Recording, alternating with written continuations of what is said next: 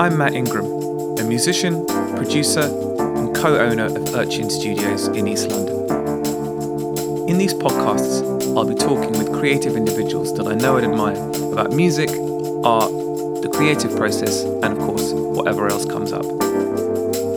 My guest today is singer, songwriter, arranger, composer, and Guillemots frontman, Fyfe Dangerfield. I hope we don't have to retake this because I'm just too dull. I don't know. It's just, I don't know what's happening with my my, my studio five. I don't know, Matt. So Fyfe Dangerfield. Oh, we doing? Are we doing it? This is Are we it. on? Do you know what I find the hardest thing to do is starting. Yeah, I know. Starting and finishing. So what I'm going to do? It's like anything really. Why You gonna? did Is that a wedding ring you've no, got? no, no. I've got these oblique strategy cards. Oh, yeah. The Brian Eno ones. Eno. And I thought we'd start with this. Yeah. Have you, have you ever used these? I haven't. I've. I mean, I, I've. I've. Uh, I did have the app a while ago. I don't know what happened to it. I think I must have lost it. What- what- You lose an app of taking two cards. Okay. That's pretty tight. I mean, that is a strategy I'll in take itself. Strategy. It's quite hard to say that word, isn't it? And what, All what's right. the uh, creative direction? Once going? the this, this literally couldn't be less helpful. It says once the search is in progress, something will be found. I mean that that that's essentially saying Amazing. get on with it. I guess, isn't it? Well, that, that is a start, I guess, of sorts. Um, but welcome. Should we explain? Sorry, sorry, you were about to introduce your I was gonna- podcast. there, sorry, no. I was just, I was just going to say welcome back to Urchin Studios. Oh, thank you, thank Yeah. you, Matt. It's great to be here as we drink our, our Guinnesses. You with the original can, me with the Nigerian foreign extra. Cheers. Cheers.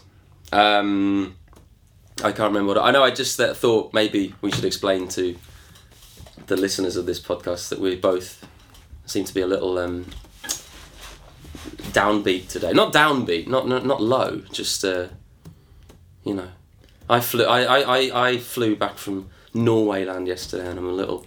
Well, it's a long flight, Fyfe. You I know, be- it's you must be- pathetic, You must, be, I- you must be knackered.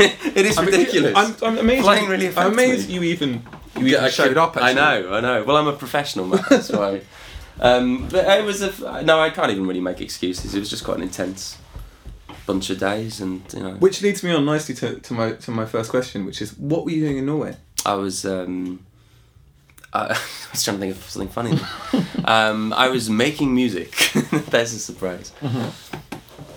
Um, okay. Um, normally, I really prepare for these these podcasts, and But we're all I've- friends, Matt. All right, so- those. No, write it to go. But the only the only thing I've written down in my little book here is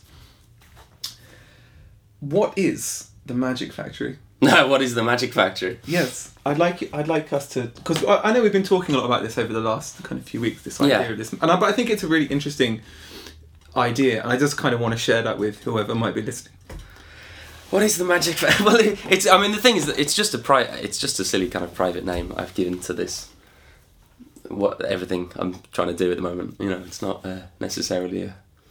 I did look it up, but there's an Australian circus or something called the Magic Factory. I've got someone next door. Oh, Hang on. Hello. it's quite exciting. Matt's just um. s- Someone's. What are they wondering? Someone's wondering about something. He's trying to be very professional. Um, yeah, I, I, I'll, I'll chat with him tomorrow. he's um, advising the client I've texted him. as best he can. Um, Sorry, sorry about that. he's apologising now, which is very, uh, I, I, again, I'm very good of him. It's always important to apologise, I suppose. Um, Amazing. And then um, he's mentioning some speakers as well. we might do a session on Thursday Um, morning, if that's alright. Okay, I'm getting bored of this now. I'm going to go and play the word. It's This Thursday. Yeah. Yeah, I'm, Have you? Shall we do? I was like, I, I did try to start filling the dead air for a bit, but then again, but shall we? We could have a little. That could be the, cut, the cutaway noise. Yeah. That's good. All right, But where, where were we? We were Where were talking we? about. I was, we were talking about the Magic Factory. the Magic Factory. Listen, we can talk about whatever you like. We can That's- talk that's- about the hell. That's the thing. But Um, I think the idea of the Magic Factory is a very interesting one. So Well, I'm just like um. I think everyone's got their own magic factory. oh, you know. No, but the thing is, I, yeah, I think it's. Um, I guess what I'm doing at the moment is just. There's so many. Uh, so many things that I, I would like you know, and feel the need to do. And it, it is a bit like sort of that. I mean, it, it, was like I, remember getting a really strong vision one night of this, almost literally this idea of the factory and the sort of the classic Willy Wonka thing of you know I could sort of almost. this is all very metaphorical, I guess, but it was almost like I could imagine myself going between all these different rooms and check checking up on how this you know, this pot's coming along here, and then going to this room, and go, okay, we need a little more cinnamon in that, and, and trying to, you know, but it, it's almost a bit like that, but you know, it, uh, this doesn't make any sense, does it anyone? Uh, I kind of, it's almost like represents all the different bits and pieces that are going on, because I, I think often in the creative world, it's this very linear thing where you work on one thing at a time. You know, you do, it, like for example, you know, the the classic thing, you make a record, you spend months, whatever, recording it, and then it's promo, and then it's tour, and then you come back and you do the next thing. And I don't know, I just uh, there's so much creatively that I I think I've realized I've realized I need I need to do all that stuff, you know, Mm. and that for me personally, the way to be uh, me is, is is doing not trying to concentrate on one thing and be like you know because I, I think you get that this uh, this is in no way a, a, a moaning about the music industry thing you know because I just think it comes down to anyone's you know strong mindedness but you do get a lot of pressure to sort of label yourself in some way be like I am this is what I do you know? And and to kind of focus on that. And it's almost like you can have little side projects and things but you know you have your main sort of thing that you focus on. I, it, that might work great for some people, but I, I sort of feel like if I'm going to be myself, that means not shutting out any of the strange corners uh, and and so on. Um, Because you're right, the, the, the, the idea of, you know, because I've experienced it with people that I've worked with, it's like, you know, you, you do the record and then you, you tour it until you're really bored with it and mm. you hate all the material. Right? Yeah. and then it's like, right, now be creative, now we Well- need we need another. And, it, you know, and it's, it's, it's really, it's just very, it's just a very weird way of looking at the creative process. Yeah, Which yeah. is why I thought the idea of the Factory was interesting, just for that, for that point, that it's this, yeah, this non-linear thing. Yeah. No, I mean, I really see it as, as having all these different pots on the go. And because for me, th- th- ideas themselves, um, it's been, there's been all these kind of personal realizations in the past couple of years. But I think one big thing is like, well, for a start, you know, ideas come very, very quickly. Now, you know, To, to, to you, to you. well, I think they come very quickly to most people because I, th- I think you know anything kind of whatever word you want to use, and you know anything great or anything uh, just complete or whatever. I mean, it's always just a string of it's ideas threaded together in the same way that humans are, you know, cells threaded together, or whatever we are, you know. Um, so I think. Um, and, and I, I think what can often happen is that I think my other sort of belief really is that there's no such thing as a bad idea because an idea Oh, oh, there is. I don't know if there is because I think because I think an idea is only good or bad depending on its context. Like Okay, okay. we could be recording a track together, and you know, I, I, I- could be obsessed with the idea that you know suddenly um, the, the track should stop and there should be a recording of someone frying toast and shouting at the toast, and I might be convinced in that moment that it's right, but two days later, actually no, no, you're right, like that, this track doesn't really need that. But then the, the, the you know the shouting at the toast thing could. Mean, this is a bit of a weird example, but you know, like I, I, I think anything in the right context can be funny or can be Right. um, beautiful or can be like you know. I, I think it, So, this, uh, things completely come alive by their context, and but I, I, I- and I, I think that what we tend to do is, um, especially when you're working on one thing, you can get very sort of, you can discard a lot of ideas because they don't seem relevant, and I think a lot of the beautiful and most exciting ideas are they're just the random things that come along and don't make any sense, but they all kind of gradually sort of filter through, and you know what I've been finding, you know, it because I, I, I, over the past few years, um, I've just been building up such a collection of bits and pieces of, of, of music, and not just music, you know, random bits of talking, and you know, I'm always recording just stuff on my iPhone voice memos, just the noise of buses or whatever, and you know, all this stuff, you know. Um, and you just normally you do it, and you're like, well, I don't know what this is. You know, it might be like three minutes of me playing some synth sound or talking like some strange American philosopher or improvising a song in the middle of the night or whatever, you know. But I think so much of so much of the the joy of, of creativity is is just presenting things in a certain way and and, um, either drawing those things together or I can I'm just waffling. Like, it's very hard to explain all it, you know. no, But it's, it's interesting. But but so therefore you were saying there's there's no such thing as a bad idea, but it's how you put those ideas together. yeah, Perhaps so. In that case, would you say like there's no such thing as there's no such thing as a bad lyric? yeah. It's just that like Well, I mean, there's no such thing as a bad lyric. It's it's harder with lyrics, but I mean, yeah, I still think that philosophy applies. But I mean, I don't know. It's so it's so personal anyway.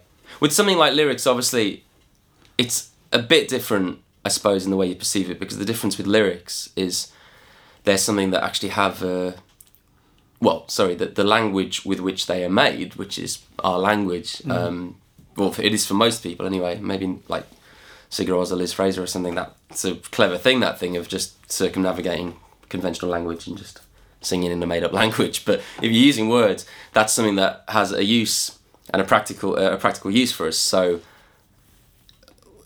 I think it's interesting the way we hear words because, like, when you're hearing music, you're not sort of anal- you're not hearing it as something that you know usually a c chord in life could also be something that you say to get to buy a sandwich or something you know so it's weird because with lyrics there's so many more connotations straight away whereas with music you, you're dealing with something abstract and there might be connotations and it reminds you of another track or another style or something but it's not as um Is that why you? Because we've been talking recently. Is that why you? I don't want to say you prefer music, but like, but you've been. I've just noticed you- you've been really down on your lyrics recently. If Well- can- and if I can say that, because I and, and I, I just got to say, I, I, I give I give I'm giving each guest like one compliment, and this is yours, right? So I've always really liked your. I've always really liked your lyrics. Thank you. No, I mean, thank, thank you. I, it, like, it's not that I've been down. I think it's necessary. Like, I, it's not like when I, when we've talked about this, it's it's not like I'm saying I don't think of. I have written really, lyrics that I'm really proud of. It's just the, the weird thing I'm finding with lyrics is is um. I find that all the, the all the lyrics that I really like, um, just just come just pop out really quickly and I find it. I mean, this is what I mean about ideas again. That anything, all the good stuff, it does just come out. But you know, what I've realised over the years more and more is that you can't. If you just wait for things to just come out, they often won't, or it's it's few and far between. And the more that you're actually doing stuff, the more the more stuff comes out because the more productive you are. But I think mm. with, with lyrics, yeah, I I've come out with loads of sort of random stuff, not thinking about it, that I love because that to me is my subconscious speaking, and I don't know what the hell it's about, but there's a strange kind of uh, symmetry. I don't know. There's a strange. It, it seems to somehow make sense. Well, what I find hard is that thing of say that you've had some music, and I've you know I've, there's a lot of songs at the moment where I've had the melody of a song, you know, the, the basic music of a song for a long time, and there was always just any old rough lyrics I just sang out to pad out the melody. But then you start thinking, okay, well these actually aren't particularly good lyrics. Like there's a few good lines in there, but some of it's just a bit. It's so easy with lyrics to fall back on the cliche without thinking about it. Um, and I think then, for example, when you've got a feeling that this of what the song, what emotion the song's about, but you've got to try and uh, rewrite, you know, or, or like consciously lyric writing. That, that that's that's what I, I I find hard, and you know, it it's it's. I mean, just this week in Norway, um, we're working on a kind of, well, it, like I suppose a, a real sort of pop track. I mean, you know, but not the trying just trying to do something brilliant. You know, which is the, what you're always trying to do. Yeah. But it, it, it's sort of a certain kind of thing where it isn't a abstract lyrical world. It's trying to write quite a direct pop lyric, and it, it's kind of fascinating because finally, at the end of the five days, and this is after months of dipping into it, and you know, I feel like we actually eventually landed with, oh yeah, that's the lyric, and I think it reads really, uh, you know, reads really well. But it's like it's bizarre how much How long were you? hours and hours of just writing out stuff it's taken to just end up with like 16 really simple lines like that that i find that so much harder than Really? to just come out with you know yeah I, I just think the stuff that i mean it you know i can't really have a um i always get subjective and objective confused but i can't be whatever the appropriate one is about my lyrics but Do you do you find that like when you're dealing with music that's essentially you know essentially abstract, and when you're dealing with lyrics that's abstract, it's kind of easier because you almost don't have to take responsibility for them. Yeah. yeah, they're just these kind of weird floaty things that don't. But but I guess with a lyric that's really direct, you you. Uh, that everyone's gonna know, you know, everyone that speaks English is gonna know the meaning of. Somehow you have to be, you're way more critical of that because the meaning is sort of, the meaning is sort of instant. Well, yeah, I, I, and because if you're using, I think it's this. Uh, you know, I feel like whatever I'm saying, I, you know, I, I want to be true. And so, as you say, uh, if if I come out with if it's just a random line, you know, like uh, t- toucan flowers, toucan flowers gather in the soil or whatever, like it's just like you know, it if it's just wordplay, like it just it's like yeah, it, it, it goes by its own logic. So it does it if it just feels right, it feels right.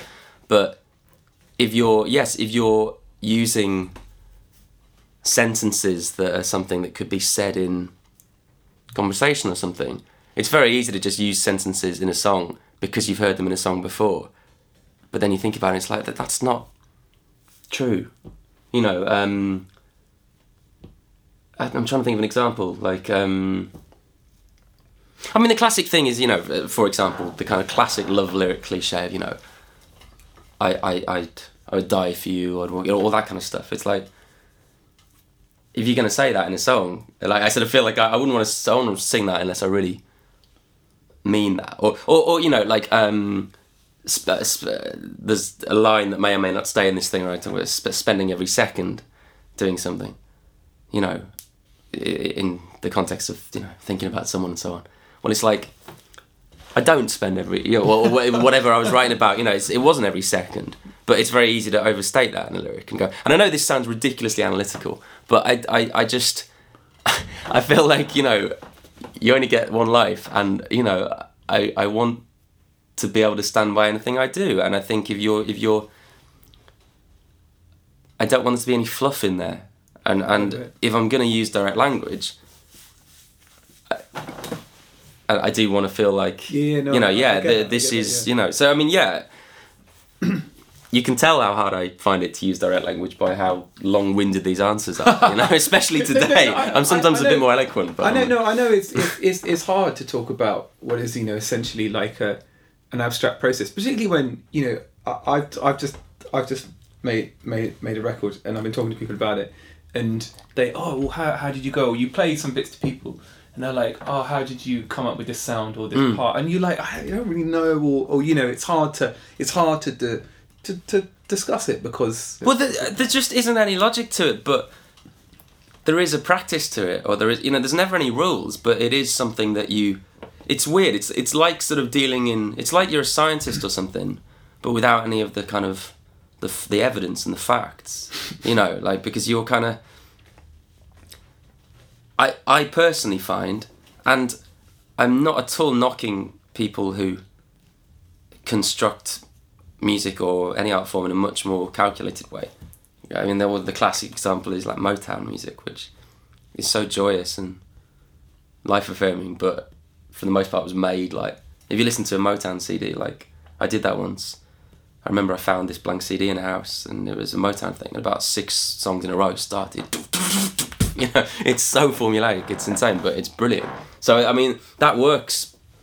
But I, I definitely feel for myself that it, all the stuff I do that, I, that feels right for me is Have you have Just you, following have- instinct, Have, you you, know? have you ever worked like that? Have you ever have you ever written something and and it's just the song has mapped out. You're like, oh, I know exactly how this. You know, I know exactly how this needs to go. It needs to No. start with a boom, chicka, Oh. or whatever. Or you, you know. Oh, well, just- oh, oh in, ter- in terms of, I'll, I'll often get, I'll often hear a thing fully formed, but Oh, yeah, really? Okay. But but that's but that's not like a formulaic. It's not like following a a, a, a recipe. Okay, You know, okay. Um, I don't think I ever really have. I think people have often tried to encourage me to maybe be a bit more formulaic, and I think I have sort of. In, in weaker moments, I, I, I probably have tried, but I mean I'm not good at it anyway. Uh, You know, I, I I just suck at that. I mean, maybe if I spent hours and hours and days and days and so on, I might get better at it. But it's like, what's the point? Like the, the, the point is to give people something they haven't felt before. I think. Really? You know? Okay. I, I feel that. Yeah. I mean, it, on some level, it, it's not necessarily that it's got to be like a panther walking into the room and talking in a Cockney accent or something. It's like you know you can have just a good conversation with someone about you know about films or about love or about money or whatever, and like it's not that some radically new thing, but it's still you haven't had that exact conversation before, and you come away you come away from it. You know, like I just think all the all the moments in life that really resonate are just when something just feels, you know, And you and you feel that that's what you want. That's the area that you're interested in capturing. I think so. I, well, I mean, just just making people feel something. You know, maybe I'm overstating the thing of it being something they haven't felt before, but I, you do want it to be something they haven't felt before because because it isn't going to be. It shouldn't be something they've felt before because you're doing something new. And I think what I mean is that I, I think there's a lot of nostalgia in the creative worlds now, and I think especially in, in music and in pop de- music Definitely, definitely. Yeah. because it's come long enough. You know, yeah. it's come long enough now that we all like i think one of the reasons that maybe things as someone that wasn't there but the, the 60s seem so innovative looking back on them and the, there seemed to be such a joyful kind of sense of abandon to just you know Yeah. you can, we can do anything But- you know but- and, and i think i think part of the reason that now it's not like that is because you know then okay, they grew up knowing knowing Elvis and the showbiz heroes or something, but there wasn't this kind of it wasn't this big, you know, industry with all these big myths. I mean, it's like everyone now. It's almost like you're taught, you know, dates at school like 1066 and all that. It's almost like now, yeah, the classic records, the Velvet Underground, and the you know, or whatever. In every genre, there's all these kind of, you know, it's almost it's it's got all its own history, and I think a lot of stuff I hear to me, and it might not feel like that's the best making it, but the sense I get from it is it, it, it's a lot of the time it's about sort of recreating that mood, but in a new way, about sort of stepping into the, you know, almost living out your hero's kind of thing on some level. I I, I don't know, like a, No, it's I- quite rare I that I sense like this is really a a, a true. But basically, Matt, the, the the the best way I can describe it is not my words, but I saw a quote the other day um, via the Twitter, which which is useful sometimes for throwing up things like that. It was Th- Thelonious Monk. Um, it was a bunch of sort of rules or whatever he'd written for his band. I mean, some of them were a bit like, you know, a bit wanky or whatever. Uh, like, but I don't know because I don't really believe in rules. But anyway, he said he's put at the end, a genius is the one most like himself, and I, I thought that is that is a a really succinct way of essentially summing up everything I've been trying to figure out. Because I mean, I think the word the whole genius thing is is so overused, but there's almost this idea of like genius being this. It's like this godly sort of you know the great. It's like Dylan was obviously a genius. Well, I don't really think there's such a thing as someone being a genius. I, I think genius is is is like a mood. It, it's like no, but I do. I mean, I think I, I- don't. I don't believe in the idea that someone is a. I think it is there. It. Anyone is being a genius when they when they are in that moment where they are being one hundred percent themselves with no logic or no thought behind it. it is, you're just emanating that essence of of, of, you know of, a life force or whatever, it is, and I, I think that that is what the word means to me you know like when you hear something or see something or whatever and it just feels like nothing has been lost in translation from the spirit of the thing to what's coming out Mm. and, of this you know go, going back to it, going back to context, maybe you have to put for the genius to happen, you have to put the person in the right context. yeah So, and the Yeah. going back to the sixties, maybe that was the right context for a lot of people to just be because there weren't these kind of so many rules about recording and whatever, and so Yeah. many uh, so many formulas, if you like, for, for recording and creating in place that it could just have more inspired moments. yeah, know, people are less bogged down by by history and, and stuff. You know. I do feel that. I mean, I do. Uh, I mean, it's a very obvious reference point to talk about Bob Dylan, but I remember watching back. Um, I think of him playing Mr. Tambourine Man at a folk festival in maybe the Newport one. I don't know, in like 1964 or something. Before it's you know just acoustic and. Um, I really kind of got this. You know, when sometimes you're used to a song and you, you haven't really almost heard it you don't you, you've got too much association with it and you're just Mm. like yeah it's a good song and just seeing him performing that it was like was trying to imagine what it would have been like to be around then to see this guy come along and sing like that. Like some of the lyrics almost had me in tears. It was it's, it's like I can't remember them exactly but you know it, it, it's it's it, it just came across like this wandering like a, a prophet or something like this kind of wandering this spirit wandering. I don't know there was something so sort of it was so I'm not saying like someone like Bob Dylan obviously had ego and obviously liked being a star and everything but like just the thing he was singing it was just so free of any of that nonsense. It was just this I don't know it's uh, just this this beautiful expression of something that you could never you know you could never explain it. That's why it's a song you know like I mean I, I always I find I have no problem with with the being critics and everything because you need people writing about stuff and you know that's all great but I I do find I think I've talked to you about this before like I do find the way the critical world works strange because it's it's like I just find it all like school reports and like like people teachers marking people's homework.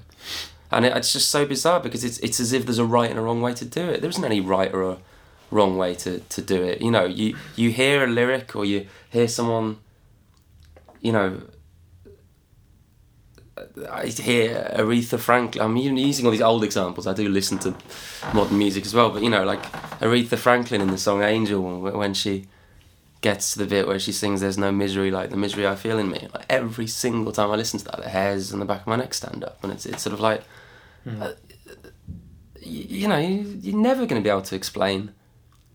It's not some perfect combination of frequencies, and I mean, it, it's you know, it's it's not something you could just take some other people into a studio and read. It's it, No, it's I mean, it's it's those moments that are what it, Absolutely, it's all about. I you know. think I think that like mod- modern technology has actually uh, you know constrained us greatly because now we have the ability to get everything in you know everything in tune, everything in time, and we can like make everything perfect. Yeah, but when, if you and when that and when that happens, it's it's just really boring. I know, but but but it's like any technology.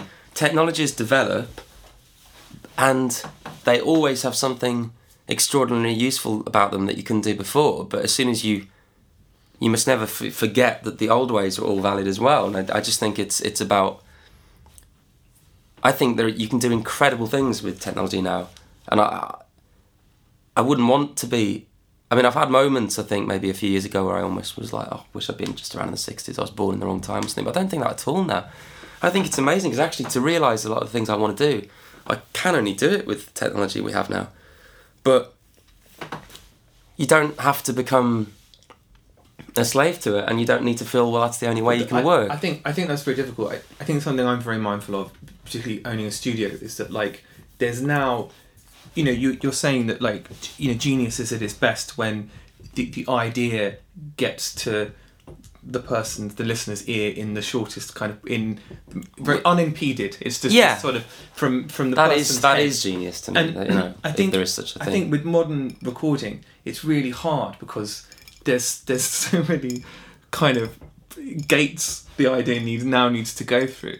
And I, I was reading. How do you mean gates? Well, well, I was reading this really cool thing about how when recording first started, the the, the, the actual engineers used to like the guys in like white coats. Yeah, yeah. That would there be the the guy, the performer, the guy on his piano, and these engineers would put up a microphone, and uh, and like just basically kind of capture what was there. Yeah. You know, and then you know as technology kind of improves, you know, there's like more microphones, and and someone said actually no you if if you if you play piano and then you sing on a Yeah. separate track, we can get a better sound. And then basically more power went to the engineers, if you like.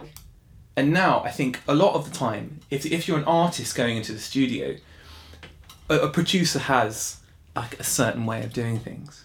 Yeah, but at the same time, more than ever now, people are uh, recording themselves and not using engineers. Yeah, that's know. yeah, that that's cool. But I I feel that in a lot of modern recording, a lot of performance is lost. I know. I mean, I, Through, look, through I totally agree I with you. I think that's something that I'm kind of. I, I, I, absolutely agree, but I, I just don't think it has to be like that. No, but I mean, have to be. I, I complete. I mean, one, but I mean, I don't even know if that's just about recording technology. I think it's also about the age that we live in. I, I think I may be wrong, but I feel like maybe society has got gradually more self-conscious, sort of almost with each gener- the past sort of generations, and I think now. I mean, I don't know. It's just. Uh, I, I spent a lot of time um, a couple a year or two ago listening to this sort of online station that just played constant 50s 60s music and just random not you know, you know not just the famous stuff like random one-off singles by some band you've never heard of or, you know and like even the sort of most average kind of just filler tracks the vocals just still sounded and i'm not talking i'm sure the way the sound of the recording helped but it was the actual way it was being sung. There was such like real joy in them and, and such a lack of to me a lack of self-consciousness. Like i think you know i think great singing again you're not self-conscious at all. And mm. i just feel that like a lot of singers now I, it's so much singing now i hear. Again it's i don't know it's it's I know what you mean, and, and it's somehow lost a level of like uh, uh, of of, of trueness. It's it's like it, it's following the same contours that other singers have got. But I, I don't know. Like it's that thing again where you, you you do when you hear it you hear it. But like a lot of the time I'm I just like I don't feel like this is you. And I don't mean that this idea of oh you know I remember people always used to be like well you know how can Damon Albarn sing in a Cockney voice when you know that's not his real voice I don't mean that but you know you can, you can sing in any eh? the idea that someone has a, a real voice is ridiculous because his, it's, singing is not natural I mean like you can sing in any way and get emotion out of it but hmm. oh and, and character I just think it's however you're doing it it's you know it, it's again that thing of it feeling hmm. true So, so know. who, who do you? Are there any artists that, or anything that we're listening to now that you're like, oh, this is now you know, this is this this guy is serving up, or this person's group, whatever, is serving up something that's like truly, you know, unique, or or, or I'm trying to think what I've been I'm trying to. Th- what the, the person for me, just to say, the person for me that, that made me think, uh, for me, like Aphex Twin is like right I think it's like he just sounds like nobody else. mm. You know, particularly the stuff that he did in like in early nineties. It's Yeah. just so it just doesn't seem to come from any influence before it. It just like, Yeah. appeared. It's like, oh, I'm giving birth to a completely new genre. That's Yeah. you know, that- Yeah. and it's still sounds extraordinary, and it's still absolutely, particularly, and like I said, particularly the early stuff. And why do you think that excites to turn it around to you? I mean, what, what, why, why? Because I could see in your face there now how, how happy you were just talking about that, and like, you know, do you, why do you think that excites you so much? I've no idea. It just hasn't kind of like. I remember when I first heard it as well. I got into it quite late. Quite late. I was like, you know, in my mid to late twenties. Someone played me Aphex Right. And I don't know. It was like the first time I heard "Smells Like Teen Spirit" when I was thirteen. Mm. My ears just went, "What is this? Yeah, Why? Why haven't? What is this? Why haven't I heard this?" And it, I don't know. And it just, and it just, it's one of those art. It's one of those artists that completely in in my head exists completely on his own yeah. and and and I, I love everything he's ever done, and I couldn't tell you why. No, I mean, I, I'm only I'm only asking because I, you know, again, it's that thing I'm talking. I just think it's so interesting that it maybe it's just because you're a musician and so you're more interested in that level. But I do think anyone feels a sense of joy when they anything happens to them that is like that sense of this is make this is something new. Because I think that's part of you know the the, the you know I, to me life's all about keep feeding the child in you and, and keep that child keep being a child essentially but with the added mm, you know wisdom and the, with the responsibilities that come with life and not shirking any of that. But you know not bearing the the child. And it's hard because you know as a child everything's fascinating and and every day is full of new experiences. And every day still is full of new experiences but we don't see it that way you know. And and you get those moments when you it's the you know the classic thing of you just suddenly notice how incredibly beautiful the orange leaves on a tree or something know and you or whatever it is or someone smiles at you in the street and you just have a you know it's all those little moments that life is just it's as vivid as it's ever been but we get used to stuff and i think the beautiful thing that artistic stuff can do creative things is remind you of that and, and make you find that within yourself as well and uh, you know I, I do think it's quite kind of like you know it's it's it's important for the world I've slightly gone off topic of trying Yeah, to talk yeah, about who. absolutely. I'm trying to think who. I, I I- I always go blank on it. I mean, there's lo- it's not that I don't. There's plenty of things I hear now that, but I mean, it, it's all invariably it, it it's never someone that. It's always tracks or individual Yeah. things. It's there's no one that I can think. Well, everything I've heard by them, you know. But you know, like the, that track "Get Up" by Young Fathers. At first, I don't know. They're this sort of Glasgow kind of. I don't know what. Well, I mean, there there you go. I don't know what I'd call them. You know, which is Okay, brilliant. yeah, that's brilliant. Yeah, I mean, the, there's there's yeah. three of them. They um, they kind of rap, but sing too. The music is from. I mean, it just sound. It's just. It just sounds. I don't know. And, I and don't- looks I the video I too. I don't know that. It's well. I don't know if you thread music into these podcasts, but I, uh, I don't. No, Probably okay. for rights reasons. I Uh, haven't, yeah, I haven't looked into that. Yeah, yeah. It's. I mean, that, that was you know one of those lovely moments. It's like whoa, that's you know, uh, it's just a new It's a new thing. feeling. You know, it's Brilliant. like yeah, that's you know. Um, I mean, uh, you know, I, in terms of stuff in the last year or two. I mean, uh, yeah, I can't think right now, but I have. I mean, even at the moment, I really like that. I mean, it's it's a different kind of thing, but even just I'm really enjoying that Kate Tempest single, um, Circles. Right. Yeah. Yeah. That's cool. I mean, they're just. But I mean, I, I don't know. There's lo- there's loads of stuff I like, but it's different levels. You know, like So- sometimes you go back as well. Like um, my um, my my wife bought this '50s compilation from uh, '50s blues. right. Really like, and she got it. I think she got it from like one of those, you know, petrol station. Right. like three CD Yeah, set yeah, yeah, for like yeah. two ninety nine. And we were we were driving down to Wales, and it's like I think everything on it was amazing. Yeah, yeah, yeah, well- amazing. And it was so, and you're like, it was so, it was so unbothered by it itself. Well, this is you the know what I mean. It was like, oh, this It's is so good. You know, and So I, I, I think uh, where it all goes wrong for me, or where it has gone wrong for me, definitely, is like you start taking it all so so seriously. But it's hard. You know, and- and- it's, it's it's it's hard though, particularly for someone like you know, because you you you came up through like the classic, had a really big you know big first album. Well- Mer- Mercury. Well, you know, no, no, but you know, it was it was a big record. Medium. And uh, well, you know, Mercury nominated, and and and, and then suddenly the second album there's it's it's now a thing. Yeah, yeah, that the yeah, yeah, first yeah, album wasn't. You know, and and there's all kinds of pressures, and you know, Yeah, well, I feel like I mean, you know, and again, I don't blame anyone, but I sort of feel like those kind of. I had about five or six years of stuff with Guillemots being pretty full on and so on, and like. Yeah, I definitely felt like I kind of lost.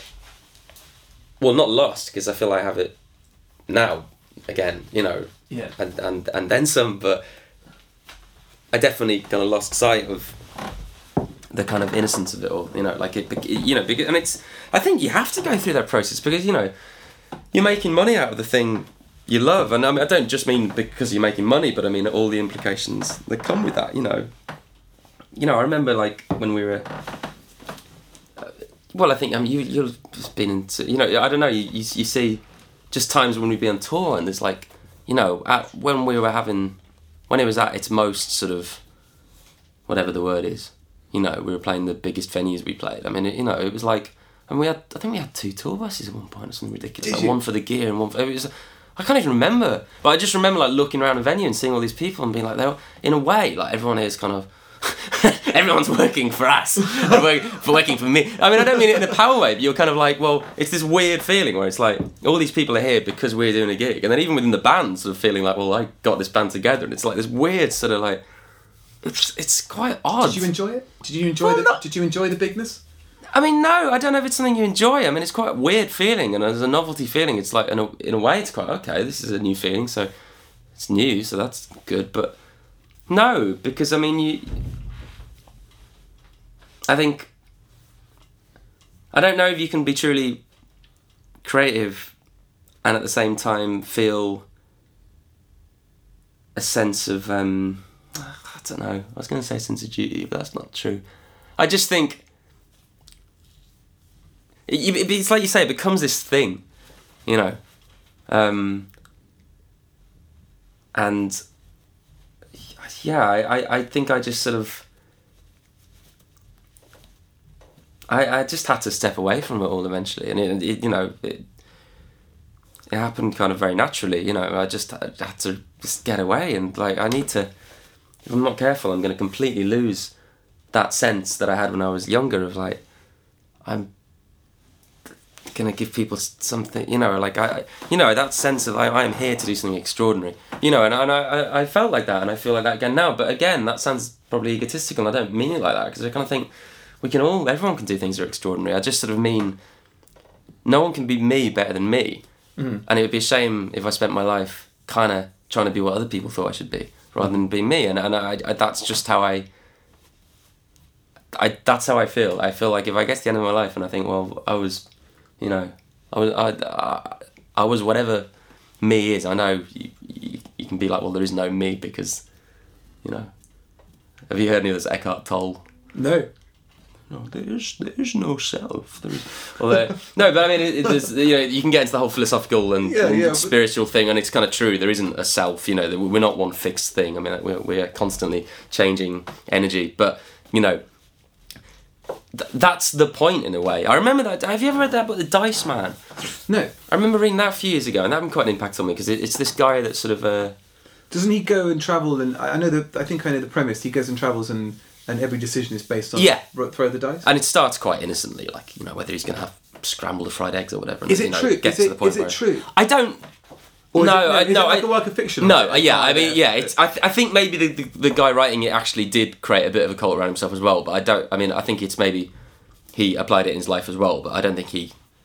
I don't think he did everything in the book, or he'd be behind bars. I think, like you know. But um, it, it, it's really interesting. I remember there's one scene at a, at a dinner party, uh, and he and he, he flips the dice every ten minutes, and he has six characters, and he goes between them. So he'll be talking to someone, and flip the dice, and then suddenly he'll have just turn into this dinner and be like, "What?"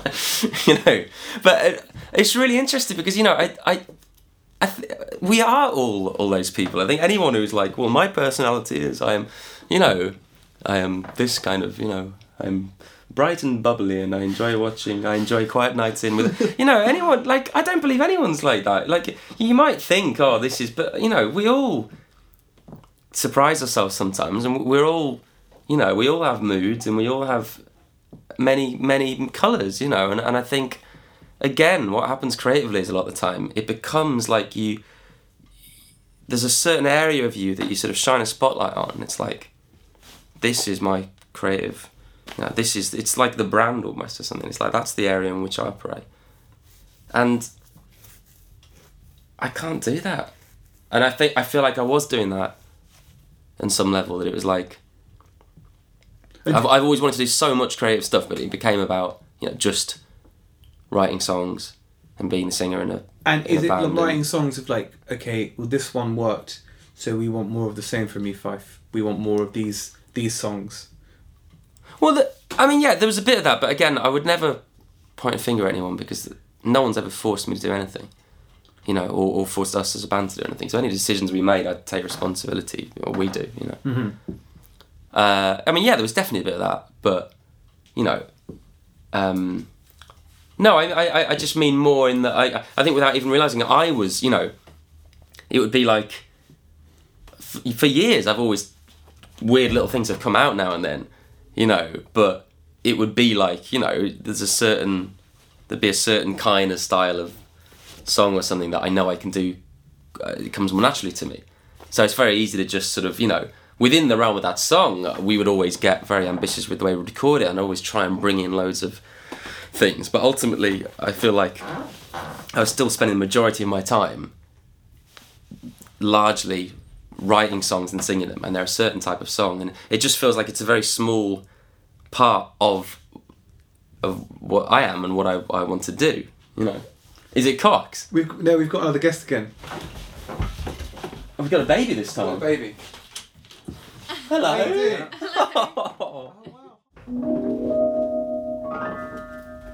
Interlude number. That was interlude number two. Meanwhile, back at the station, George and Paul. Um, what, what, what, what were we babbling on about? I don't. I've no. I've no, no idea. idea. Absolutely no idea. I'm really not very uh, coherent today. I'm sorry. We we but we've we've we've touched on a lot of things. Oh, Um, I've left the I mean, whirly on. well, yeah. The listeners are going to be very bothered by that of- Um, I just yeah, there's so much. There's just so much to do. There's so much. Uh, so much. It's exciting. Yes, absolutely. Um, yeah, I was going to say, you know, like n- now you've got like, you know, a, a sizable sort of body of work behind you. I mean, is there anything you look back on that you because you've seen you're, you're you're very critical of your, your own stuff. Well, it's, I am and I'm. I, I'm critical and I'm not. You know, like I'm. Yeah, I mean, uh, on one level, I'm very critical of it, but on another level, I'm very proud of it. Like I, you know, I mean, I. I there's nothing. There's nothing I've done that I think is rubbish. You know, so on that level, I'm not critical of it. Like I think it's. It's just that. You know, and I, I guess I guess how I feel about things is kind of measured by how much I feel like I was being all of me then. Like you know, I'm ve- I'm very you know. I'm very proud of the first Guillemots record because I, I that felt like something that had been bubbling up for years and kind of mm. you know. And I just feel I personally was, even though it was very much made by the band, not just me, but I, I was definitely in charge, and it was like I kind of, um, I, I was too excited to even worry about um, being diplomatic in a way. Like I don't think I was like just it wasn't like people would be suggesting things. I was just like no, you know. But like I definitely knew what I wanted, and I, you know it was it was kind of only after you know then on the after the record there was some conversations about you know we all need to you know everyone needs to be part of it more next time and which is totally understandable but um, it just felt like that was you know I, f- I feel I feel like I, I did myself good you know like I felt like I did the songs justice and and we you know and we did. I don't keep saying I I mean it, like I say it was the, the sound of the record is very much it was a weird sort of combination that of like I'd written most of the songs before I met the band, or it is sort of, sort of, and I did have a real sense of what I wanted them to sound like. But then the band kind of formed, and that sort of swerved the sound of it over a bit in one. But it was still like kind of going in the same direction, but like suddenly the road was kind of going diagonal, like sort of sort of northwest rather than north. And I don't know, it sort of really went with where they were going. But the the guys took them in this, just gave them this sort of. Uh, extra dimension you know like yeah, I um, always found in the Guillemots, everyone in the band had was a bit of a one-off. Absolutely, yeah, yeah. No, I mean, I, I mean, You know, and they still are, you know, they like, like um, your standard. no, I mean that was that was which the, is great. that which was the point. You see, that was the point. Like, um, but I mean, I only realised that recently as well. Like when I think back about it, I never really intended to get a band together. Like, what, what the original idea was to get a, a kind of a live group together because I, you know, I didn't want to have a bunch of session musicians exactly like you said. I wanted to be able to improvise and spark off and for it to be different every night. So I think originally I remember when I was meeting people, it was a bit like you know I've got songs and I kind of know what I want to be on the record, but I really want to have this you know band to play live with, and you know. But then it, it evolved obviously into being a more of a full time thing, and uh, it's uh, it's only really recently I've realised in. Uh, in I, I suppose that's how I feel about it all. I'm, I'm really proud of it all, but it's almost like the whole with Guillemots and everything. It was almost like almost feels like it was a slight diversion from maybe where I imagined I would go when I was 20 or something because I, th- you know and, and it suddenly became about very much focusing on that and all the other sort of things I wanted to do gradually kind of got shifted off, but I wouldn't change it. And I mean, Guillemots No, are still very much, you know, they're, they're amazing people and love them, and we're still going to keep doing stuff. It's just like, No, the, you know, the, the sort of the reason that I asked is that actually we've never like spoken about this what? in in our uh, away from podcasts. You know about about the Guillemots and like your and um uh, yeah. So I didn't know how you felt about your the the, the stuff that you've done with them. No, I mean, Yeah. I'm really, I'm really proud of it. But it's like, you know, it, it it's not, it, it is a band thing, you know, and it's it, it's so it's it's like it's, it, and it, it's weird. I mean, it's it's like we're.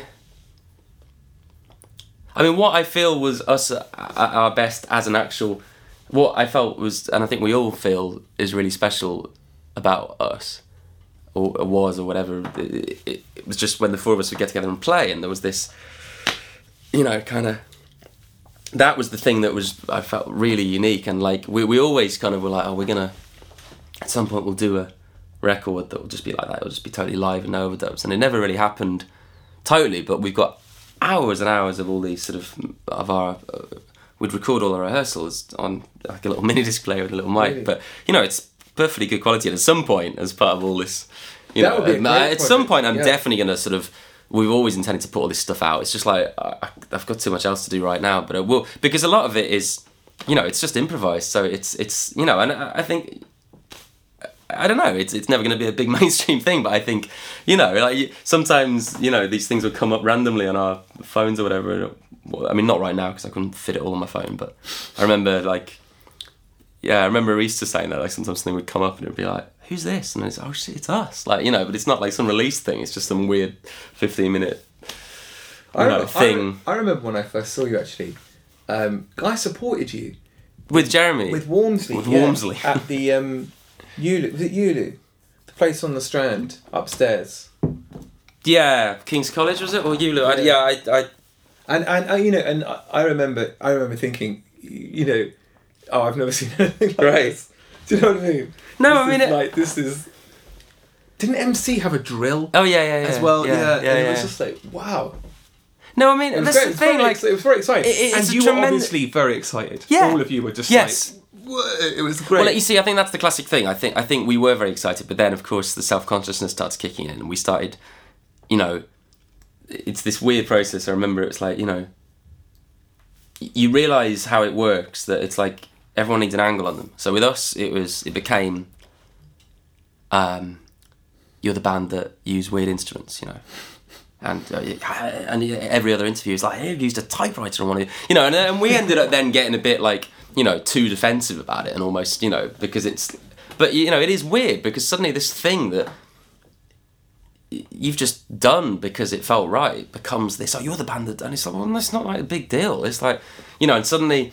I, I, I saw you start seeing how you're coming across in the press and you start thinking oh god like And did we're you- coming across you- in this way that read? isn't Did you read? your well, I did, yeah. I mean, I, I, I would do that a lot less now. I mean, it, it's very you've got to be very strong-minded to totally never read your own press, Yeah. or because I mean, I, I do. If I'm if I've done a gig and it's in broad like it's it's in the broadsheets the next day. Yeah. I yeah. I mean. I'd probably still be lying now if I said I wouldn't read it, but I, I definitely wouldn't actively search out stuff as much now. And I think I, at one point I had a Google alert, you know, like it was kind of like because you do. You Charlie Brooker put it really well. It was like you know, if you walk past a room full of people and you know they're talking about you, like there's not many people who wouldn't stop and listen Yeah. to you know, and and but it, it, it, that's where it all starts going wrong because you know you get you get elated by the praise Mm. because it's like oh yeah people so it's not just me like I am you know or, I am we, we, are, or we are good or but you know but then then you see the stuff slagging the stuff off and Yeah. it's weird I definitely felt like my confidence actually got a lot lower as, as we became successful because before anyone knows who you are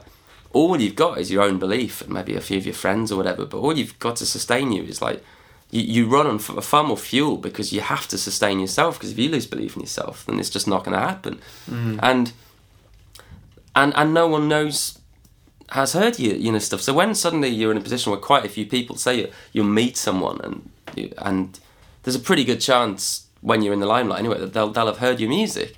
And so it's like you know if you're kind of you usually get the feeling with someone it's like well if you they probably would have said by now if they kind of maybe I, I'd say to someone if I like their stuff about you know and so if someone you're like all right so they probably they probably don't like you know, it, it's quite weird because you suddenly uh, you you come into situations all the time where you realise that you're that people don't think you're that good. Uh, Which of course, whatever you do, not everyone's gonna like. But it's quite weird when you kind of are like, oh, a lot of people have heard this and have, have discarded it, and and like again, I only blame myself for being. I th- you have to be thick-skinned, but I think it's a weird thing to learn to be thick-skinned, but not be, not ever be uh, wearing a straitjacket or something. Also, you know, like just just to go back to to what you were saying earlier about Dylan and about any any person that innovates is going to polarize opinion. yeah, I, c- Yeah. you, you know what I mean. If you do something really new, yeah, like probably most people will go.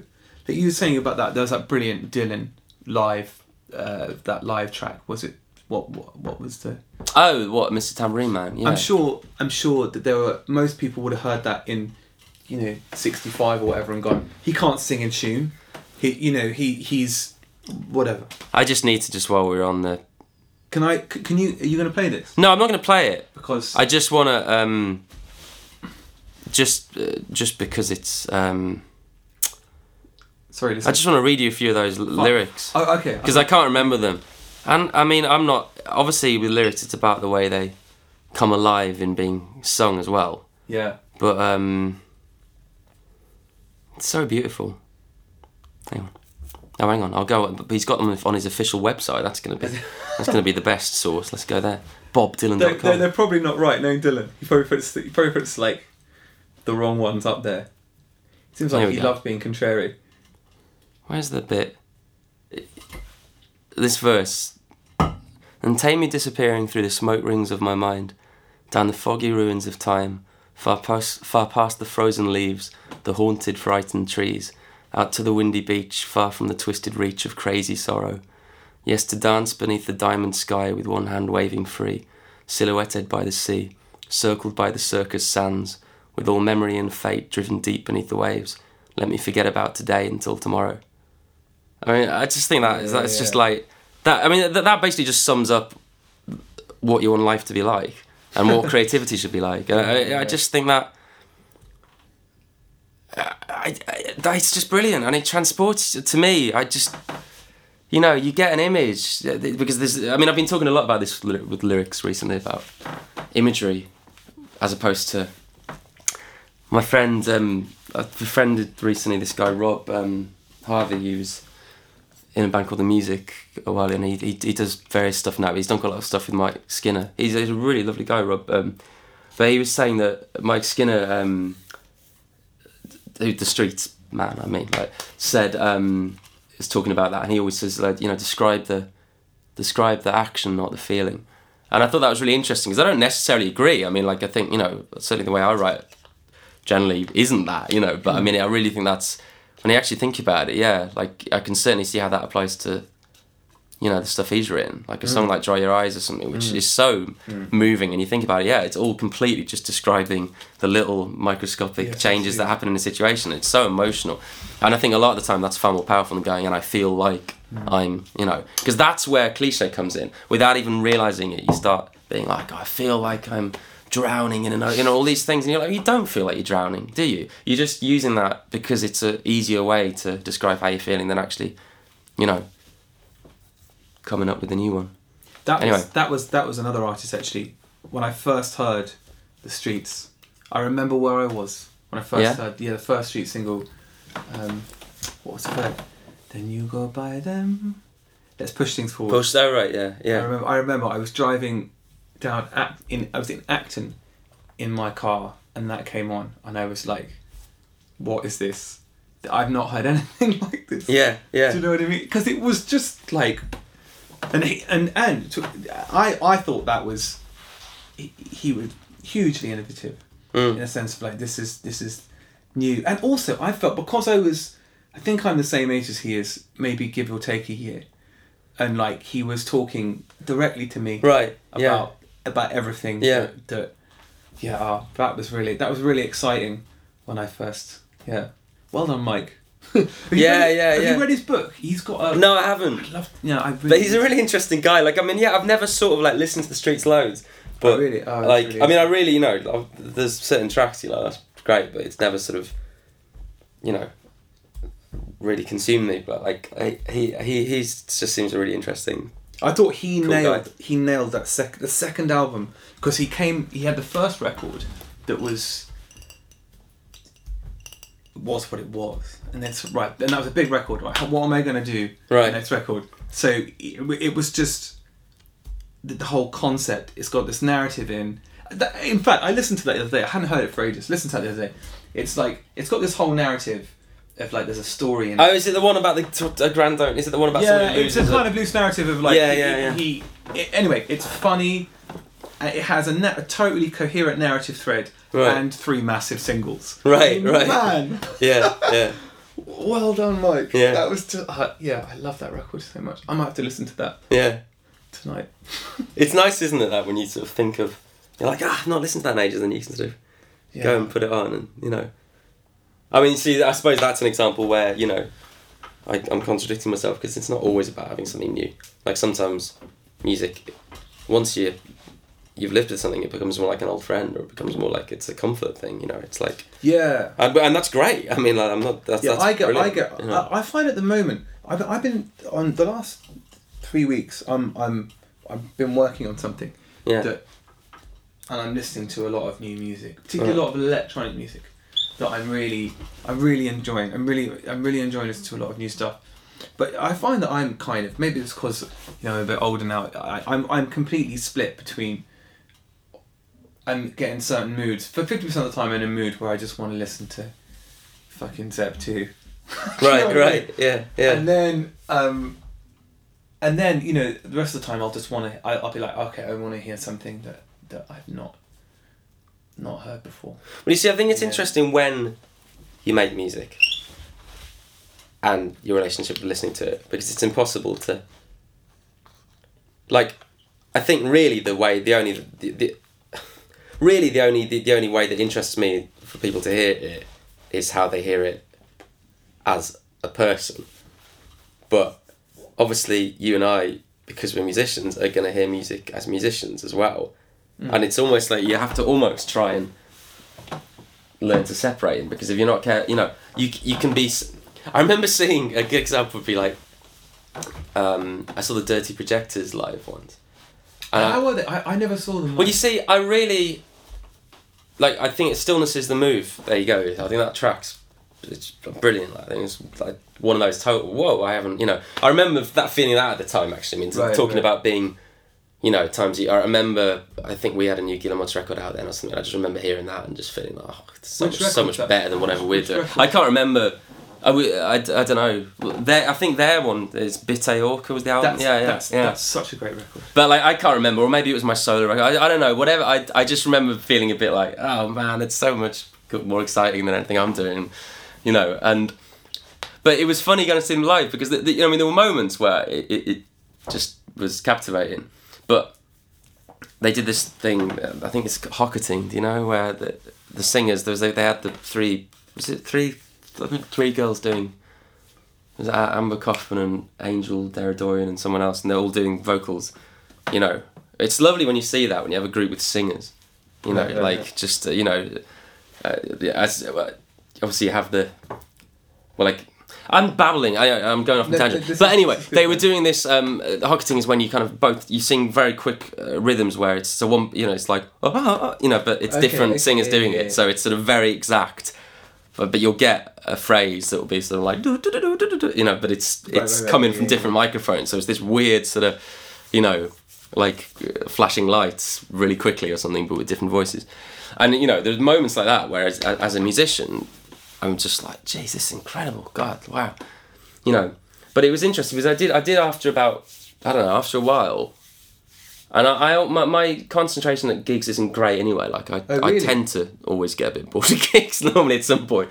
But I, it, uh, yeah, I, I mean it's quite rare. So occasionally I will just be captivated the whole way through. But I quite often just my attention. But I, I sorry, go on. No, no, carry on, carry Well, no, I was just gonna say, like, I, I remember getting to a point where I really felt this split in me, and that part of me, the kind of musician in me, that was that was curious, was was just enthralled, but the sort of non-musician in me was a bit like, I just want them to play something with a steady beat now, and with a, you know, well, like I kind of was a bit like, eh, I, I, what, I've, the, intellectually this is fascinating, but I don't know if it's hitting my spirit. You know, I, I felt with that record. I remember when I when I first first heard that bit, bit, bit, bit of Orca record. It was it really. I, I like I'm not thinking I've heard anything like yeah. this. No, I mean, I, I And really, it- really it, like really, them. it like- really moved me because it was one part abstract and weird, and then really beautiful. yeah, as Yeah. well. And it had that wonderful uh, duality of being. It seemed like it was really meticulously put together, but yet at the same But- time, right, just right, really, yeah. they just made really big calls. Well, that's I loved it. It was so good. I think that's the trick. You know, to to, to, to combine meticulousness with real Yeah. casualness. But I mean, the thing is also with gigs. I mean, like that, I could have gone to that gig on ten different days and had ten different Yeah. experiences, and that's the thing too. Like, it's it's not. So, but what I wanted You to ask, what I wanted to ask you about because we've not. You went to see Kate Bush. Yes. So I have now because last time we spoke, I hadn't been, and I was like, Right. I don't want to hear anything. Right. Don't Yeah. Yeah. anything." yeah. Okay. We can talk about it. We can talk about Kate Bush. It was amazing. I was so lucky to get tickets. Like, it's really fluky. When did when did you go? I can't remember. I, don't know, I don't know. It was Some- a few weeks point- ago or some something. point in the last It's, year. yeah. Um, well, what do you think? I thought it was amazing. Do you know what? I've never been. I've never seen a gig. So it was like when she walked on stage. My wife started crying. Right. She cried for the first three songs, and then in the interval, I went to to, to the bar, and like. I've never seen so many people in tears. I know, heard- I've I heard that Smith's gigs were like that. You know, Greg, like Greg from the band like went and managed to get tickets for a different night as well, and he was saying he felt really he hardly ever gets emotional at gigs, and he was pretty close to tears. I think part of it was like, I can't believe I'm seeing this. This is Right. like I, I, I. It's like watching James Brown. Right. It's like I never thought I'd see this. Right. But I think it was the fact she she came out and sounded ama- like sounded unbelievable. I, I don't know how you, how you thought. I thought she sounded amazing. You see, I had I had a sort of like, I had a kind of different. like, Usually, anyone I've spoken to that has been, they've pretty much all said what you said, and I thought it was amazing. But I didn't have that thing. I suppose maybe because I'm not like, I wouldn't say I'm like a, I really like Kate Bush, but I, I, I also couldn't really claim to be a massive fan because like quite a few of her records haven't really, you know, got me. But like certain tracks have, and that. After I saw that documentary on her recently, on TV, and Brett Anderson was, in his very serious way, going on about how uh, the second sign of Hounds of Love is a bit of a masterpiece. But you know, I was like, okay, I should, I should check that out because I had listened to that record before, but I hadn't really, and it, yeah, it really is. It was really great. weird actually because it was kind of like, God, that's there's really similar things in that to one of the things in spirit of like one of the of what I'm trying to do at the moment. I don't know like, this sort of thing of the way she uses voices and bits of mm. speaking voices and I, I don't know you just sometimes hear something and it's a ni- rather than it being a bit annoying like oh someone's already it's just a nice it's a nice feeling rather than feeling like oh someone's already done that oh, that's annoying it's just like And You know, it's it- like, she- oh, she did it- right, she did it well. yeah but you know it's just like oh right you know it's almost like right we're tuning to the same frequency there or something because it, it I don't know. And it but I mean it, it, it, it it's it's beautiful. It's um so I really rate her, but at the same time, I'm not. Yeah, so I, I didn't have that thing where it was like, oh my god, it's her, you know, like, and I found, if I'm really honest, like, I wasn't hugely, uh, you know, like, I, the band are obviously really good, but for me, it was like, Uh, it's just not my taste. That sort of real solid sort of like, it's like slightly session musician-y sound for me. I don't know, like it kind of, like, I totally get that it was. It's not a diss on them at all. It's just for me personally. I don't hugely get off on that kind of sound. And you know, like it was great hearing running up that hill and stuff, but it wasn't like if it had been someone for me that I'd listen to over and over, and it, it would be emotional for me, like seeing Paul McCartney live and singing all. You know, that was like oh my god, you know. But Really, but but coming back to the Kate Bush thing, you know, I thought I thought I thought her band were you know they were some real session jocks. Like there's quite a few famous guys in the band, but I thought as a session band they were really they did a great. They didn't over egg anything. no, no, no, it wasn't over egging it, but it's it's just great. But it was her voice that brought yeah. But I- her that brought the, the Kate Bushness. But what, what what really got me was was the you know the bit where it all went you know where it just all took a left turn because I, I was like that I was I was just beaming Yeah, you know. good, wasn't it? because it you know like I was, uh, if for people that weren't the show it's sort of you know the first eight or nine tracks is just pretty regular. It's her, It's a gig, you know, it's a it? Yeah, gig, yeah, you know. yeah. And then about halfway through the ninth song, some dude comes onto the stage, starts whirling a rope around, and there's a thunder crash, and the song just stops halfway through, and suddenly all these like sort of dancing fish skeletons and things come onto the stage, and this and it's just the whole thing turns into this this dream that's happening in front of Yeah, you, yeah, yeah. and it's it's the Hounds of Love, it's that sweet whatever it's called, the ninth wave, Ninth um, Wave, yeah, yeah. um, and it, it was brilliant, and I mean it just Oh, so that element you liked? the- yeah, the- and I mean, it also really inspiring in terms of.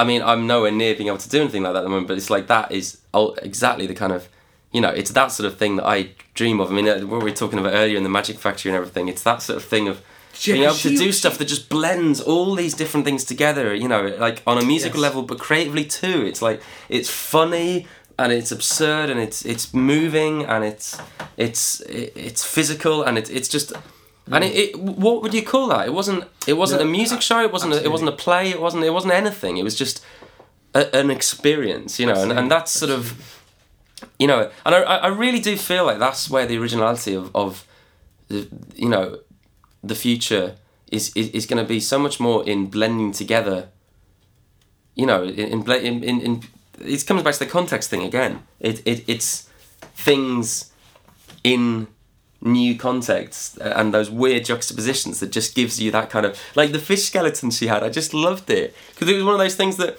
just seeing them by themselves and a different thing you might have i don't know but there was something about the way they were moving and I, I loved it i was like cracking up but at the same time i was like this is also really powerful and it's like i don't know I, I just i thought that element of it was just like it was just extraordinary and then uh, that song at the end that i hadn't heard before um I can't remember what it's called. I think it's the last track on Fifty Words for Snow.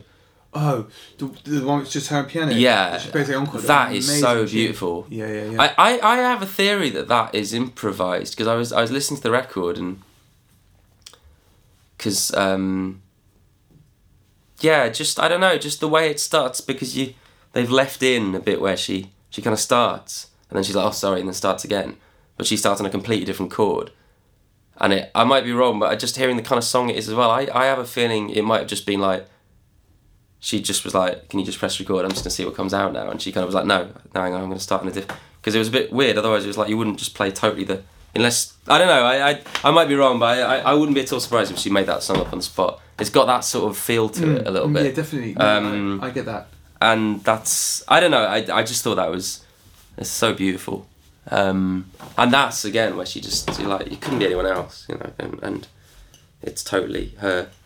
So I mean, yeah, I did have an amazing experience, but it was it was definitely more for those elements than I'd have liked to have had more of her just playing the piano actually, on a musical level. I, I would have I would have happily watched the whole gig But. I, Just, I would have liked a bit more, a bit more gig, because I really liked. I, I liked when it took the left turn and Yeah. it went wow because I really didn't know what to expect because Mm. you know I thought the social media embargo was just great like, Yeah. no one, and and do you know what I don't know it's like your night but no one took um apart from at, at the end this guy in front of me was like filming right. And in a really British way just getting really loud tuts from everyone what do you think I'm doing yeah. um, but yeah, no, so I didn't really know what to expect. But I, yeah, I, yeah, I, I would have liked. Oh, what am I talking about? It was great. It was. no, no, it you, was- it's, it's, it's, you, you're allowed to say whatever you want to say, you know. yeah, no, I, I just felt that like it was so amazing. It was so amazing just to see her, Yeah. and we had yeah. we had you know, so we just played. Uh, we got tickets and we just lucked out with really great. Seats. Oh, really? Uh, yeah, we were like, man, we were like, um, f- like seven from the front, Oh man! Oh wow! right in the middle. Right. And you know, it's it. Yeah, that's that's This brilliant. seems to happen every time I go to Hammersmith Apollo because so I thought that was a great gig, and then uh, the one of the greatest gigs I've ever seen was was Deb's Paul Simon, oh yeah. and which was funnily, it was the exact opposite Right. in, in the sense of it was just a guy on stage with seven music with a band Yeah. of seven people, like no lights, Yeah. just two hours Yeah. of like songs and singing Yeah. and it was it just blew my mind. It Right. was just you know when someone has just a you know back catalogue that- that's Yeah. as solid as Paul Simon, and just the musicians, man. It was oh man, it was so so good. Yeah, but yeah, I see, always seem to yeah, and the White Stripes. I always I think that's my favourite venue in London, Hammersmith, Apollo, or Odeon, or whatever Right. it is now. And, and and it's such a you know that, that's where Ziggy died. Right, right. back, yeah. back- and um, I quite like the new David Bowie track actually. I just heard that yesterday. oh, I haven't heard it. It's pretty pretty cool. It's done with like a live. Well, it sounds like it's live. It's it's like with this jazz. Well, it's a, I can't remember her name. She's a composer, like a band leader, but it's it's the entire thing's kind of. Just it's like a, it's like a big band and his voice, but quite a weird. It's kind of a big band, but it's more like a combination of quite drum and bassy beats and kind of like quite Charles Yeah. Charles Mingusy kind of like really deep, you know, contrabass clarinet and all that sort of like it's it's pretty cool. It's yeah, I, I'm really. Uh, it's nice when someone like him, who's been around so long, is obviously just in a new wave of. Like I honestly thought that track, for me that track "Where Are We Now" is like probably my favorite thing he's ever done. I know. Ever done? Wow. Yeah, I'm. I mean, yeah, I don't know. Like it, it, it, it's it moved me the most of anything he's ever done. Really? Yeah, like I I, thought, it- I've I thought always. it was a great track. I thought it was a great track. I don't know. There was something about like I've always, I've always really liked. Again, he's one of those people I've always really liked, but I've never sort of had that real Oh, okay. moment with. And where are we now? Like actually, like really moved me. Like there's something about like the kind of way his voice sounds so sort of old and frail. I, I don't know. It's just sort of like, and the lyrics again, it's very simple. But the moment you know, you know, you know. That's a wonderful line. I mean, it is. Was it? I mean, it's so true It is. Yeah. you know when you know you know like it, it- I, that's that's a wonderful way of see that's tr- that's true you know you know no you know, you know sorry I'm not even doing that deliberately I just say you know a lot but that I mean that that's that's truth to me it would be very easy to just be like you know I can't think but to, to have said a similar sentiment but in a much more lazy hmm. you know. So so Fyfe. What's what's what's next for you now? You, can can you can you tell can you tell the listeners? What I can might- try although I, what I really next? want to talk about is House of Cards um, Oh, isn't it good? I, have you? I, I'm, Uh, I'm I've devoured the first two. I, I'm midway through. I'm obsessed with it. I, I so didn't good. think. Sorry, I'll get back to the question, but I, I didn't think. Um, it's not the kind of thing I thought I'd like because I'm Oh, not. really? I wouldn't say I'm hugely interested in like a political drama or something, but I.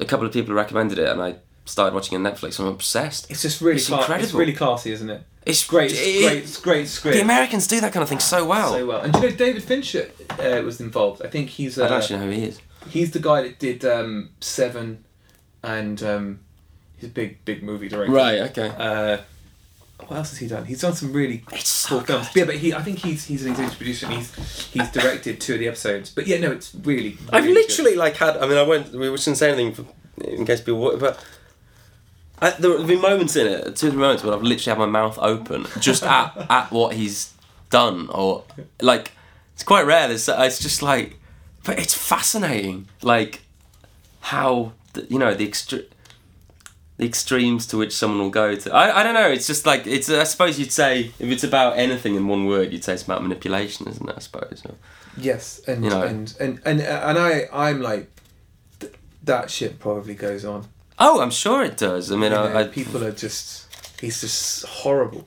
yeah, but but he's horrible. But what I find also weird is that well, I mean, maybe this is just me being a bit of a weirdo, but he's horrible and he's unforgivable, and yet you still kind of like him. I don't know. Like I, I don't like him as in like he's a decent guy, but it's sort of I'm always rooting for him to have that moment where you're like, actually, he, he has That's got a heart. because it's fascinating. and he never does. I think but you know, well, like, I, he he knows who he is. There's, yeah. there's no and he knows what he's doing So it's this and like Yeah. so- and that's fascinating. it's quite odd, but it's quite odd to see that response in yourself. It's like he's deplorable, and yet you kind of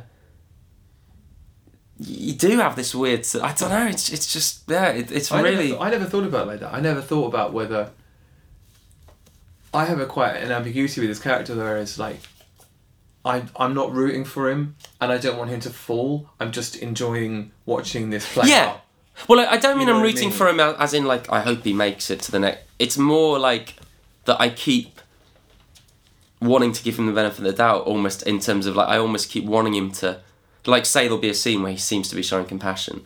I, I keep being like, maybe he's going to really mean it this time, and you're going to see that, and, and he never, you know, it's always just an act, but it's like, I don't know, I maybe I just maybe I just want to see the good in people, but I don't know, I, it's just really um, yeah.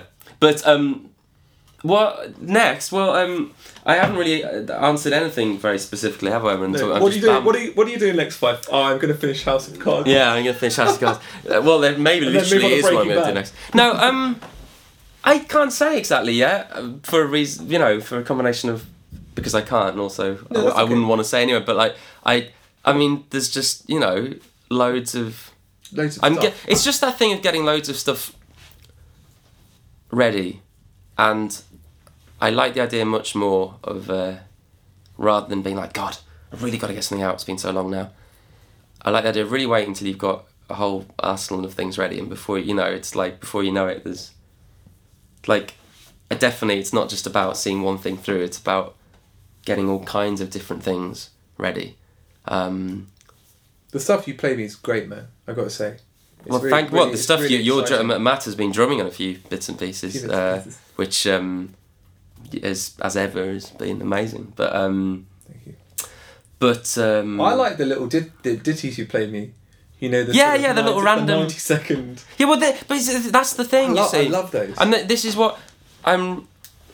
Me, I mean, I, I'm really into all that. I mean, that's the thing. Like, I really, in the past few years, I've hardly written any what you call conventional songs at all, as in verse, chorus, verse. You know, I've just written loads and loads of stuff, and a lot of it is, you know, it's it it lasts as long as it lasts, and I think again that's what's really interesting because, say that you have lots of fragments you can there's so many different ways you can use them. You can mm. use you can use the fragments say you- or you see it physically like you've got a bucket of just all these jigsaw pieces you know you can just bring one into into one project and one into something else and you can use it just as something to dip into.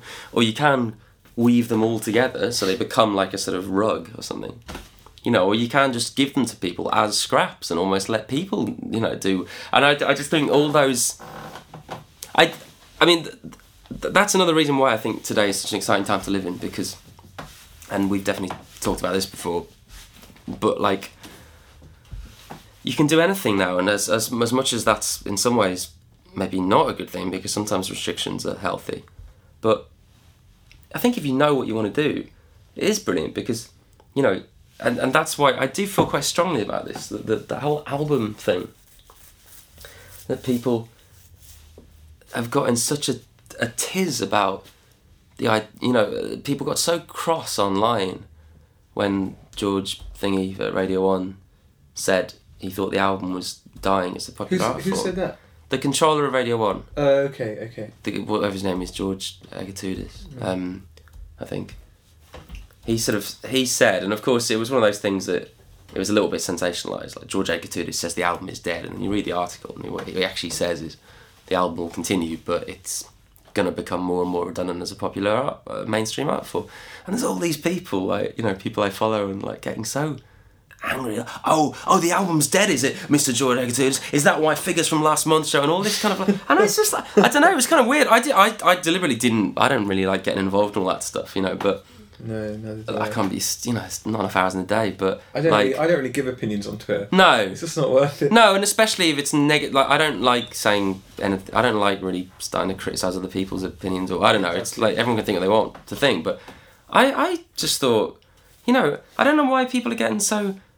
I think that shows the nostalgia that is within that people feel defensive about it implies that already it's become something quite archaic. That's almost like how can you criticize that? That's an institution. It's like the album is an institution. It's like you can't criticize david attenborough or something. It's almost like the you know, uh, you know it's almost like the album is like the david attenborough. It's like yeah, well, the album is a one and the album is a wonderful thing but like why on earth should in, in an era when you can you can release and contextualize music in any way you want. Why on earth is a 45 minute or whatever collection of things on a cd or something? Or there's got to be this like sacred like you should group you can do whatever you want. And if, if the right way for you to present something is 12 tracks on a 30 45 minute album then release an album. But the you know the way you might want to do things is a, is a four hour sequence of stuff with visuals or it might be Yeah, yeah. 36 one minute tracks or it, you know it might be a, a, a, four eps or it might be you know, uh, there's there's Yeah, so many ways you can weird, do it. It's weird that we get defensive over a format. people, but I don't. like, and it's, because- but but people get but people get attached to, you know, if you grow up listening to vinyl, and then you're like, you love your vinyl, you know, you love the music, and then the cassettes come out, and you're like, but but. Well, I suppose- I suppose that- yeah. because I love vinyl, in and it's. But I guess people confuse it the format with the thing that they that they. yeah, that I don't they- know. I don't know what it is. I just find it really strange because I'm like, you know, I've got loads of things I'm planning, and some of them are like a bit more like regular albums, but some of them aren't, and like it's. I just think that's the beauty of now that you can kind of dream up all these new ways of you know because I mean physically too, but even just what you can do within in the digital domain domain is incredible. You know, in the sense that you don't need. You know, when I was a teenager, if I wanted to release some music, I had to find someone that was going to believe in it enough to press up. You know, because I couldn't afford to, you know, get it out properly. I, I could do a demo CD like like I would with my band, you know, and you'd have like you'd get hundred copies pressed or something. But it's like, you know, you had to sort of have that.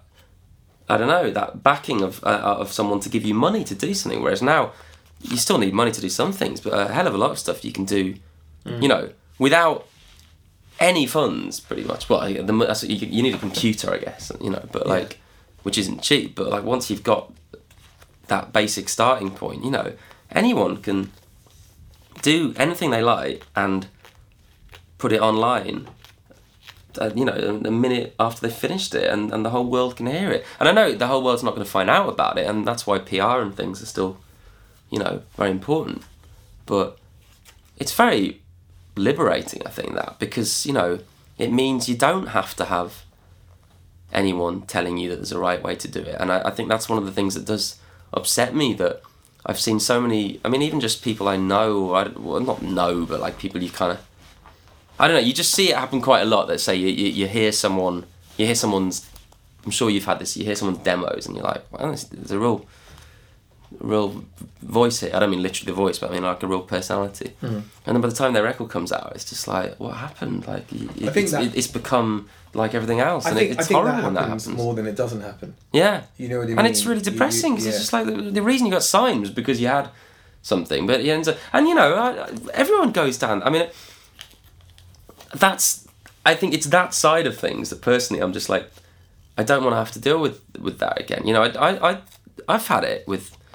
You know, it's the radio mixes thing everyone had. That was just the classic one with me. Radio That you know, you, yeah. you, you, you, you have a track, but then it's like a radio we're going to play it. It probably needs a bit of a rejig. It needs to be shorter. It needs to, you know, and then it's like actually it'd be good if you can just make the vocals a bit louder and maybe turn that weird noise down. Before you know, I, and and it's hard because you're always someone will always say rightfully, you know, rightly they'll be like, well, you can not do it, but I mean, surely you'd rather people hear the track in some form than not at all. And I'd always be like, oh, I suppose so. But then, how far do you go with that before you're ending up just, you know, you might as well just get a memo from people going, we'd like a track that is like this. And then you'll get on the radio. And at some point, you've got to be like, well, actually, no, I, I'd rather people hear how I intend. No, it's funny, Otherwise, what's the point? Why am. I doing this? You know, like, do, do you know when like Buddy Holly comes on the radio, and like or I don't know some other fifties person, that, and it sounds amazing. right. Like, that's Yeah. that's not, that's not a radio mix. I find the whole radio mix thing's weird because because I've I've had to do a few for people, and I think that music on the radio sounds a certain way because you know that you know they limit really hard on radio. Yes. Yeah. And like, They speed things up sometimes as well, apparently. do they Not on Radio One, but I think on some of the, I think on some of the sort of commercial stations. make it more exciting? Or, I think everything's oh, really? sped up a tiny bit. I think I read that somewhere. I might be wrong. But but I find that like people ask for the radio mix, they want you, they want you to make it sound like it's on the radio before it goes yeah, on the radio. yeah, yeah, yeah. And then you're like, Yeah. well, why don't you just put it on the radio? And that, that, that, that, that process will, will, will um, I don't know. It's just, it's just so funny, but it's just like I don't know, and and you end up just becoming fearful, and you know like, and cautious, and I think caution and creativity don't really go together. You know, they, they, they, they, they don't. Um, Fyfe, how are we going to wrap this up?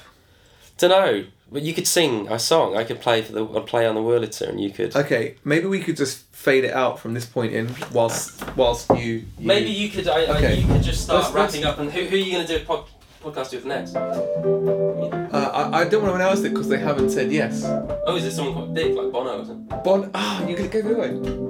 Hey? Bon. No, no, Bono's. Um. Um. I'm. I'm not at liberty to say. It's uh, a fun Next thing. week on this, talking with Matt, Matt will be joined by rock legend John Bon Jovi. They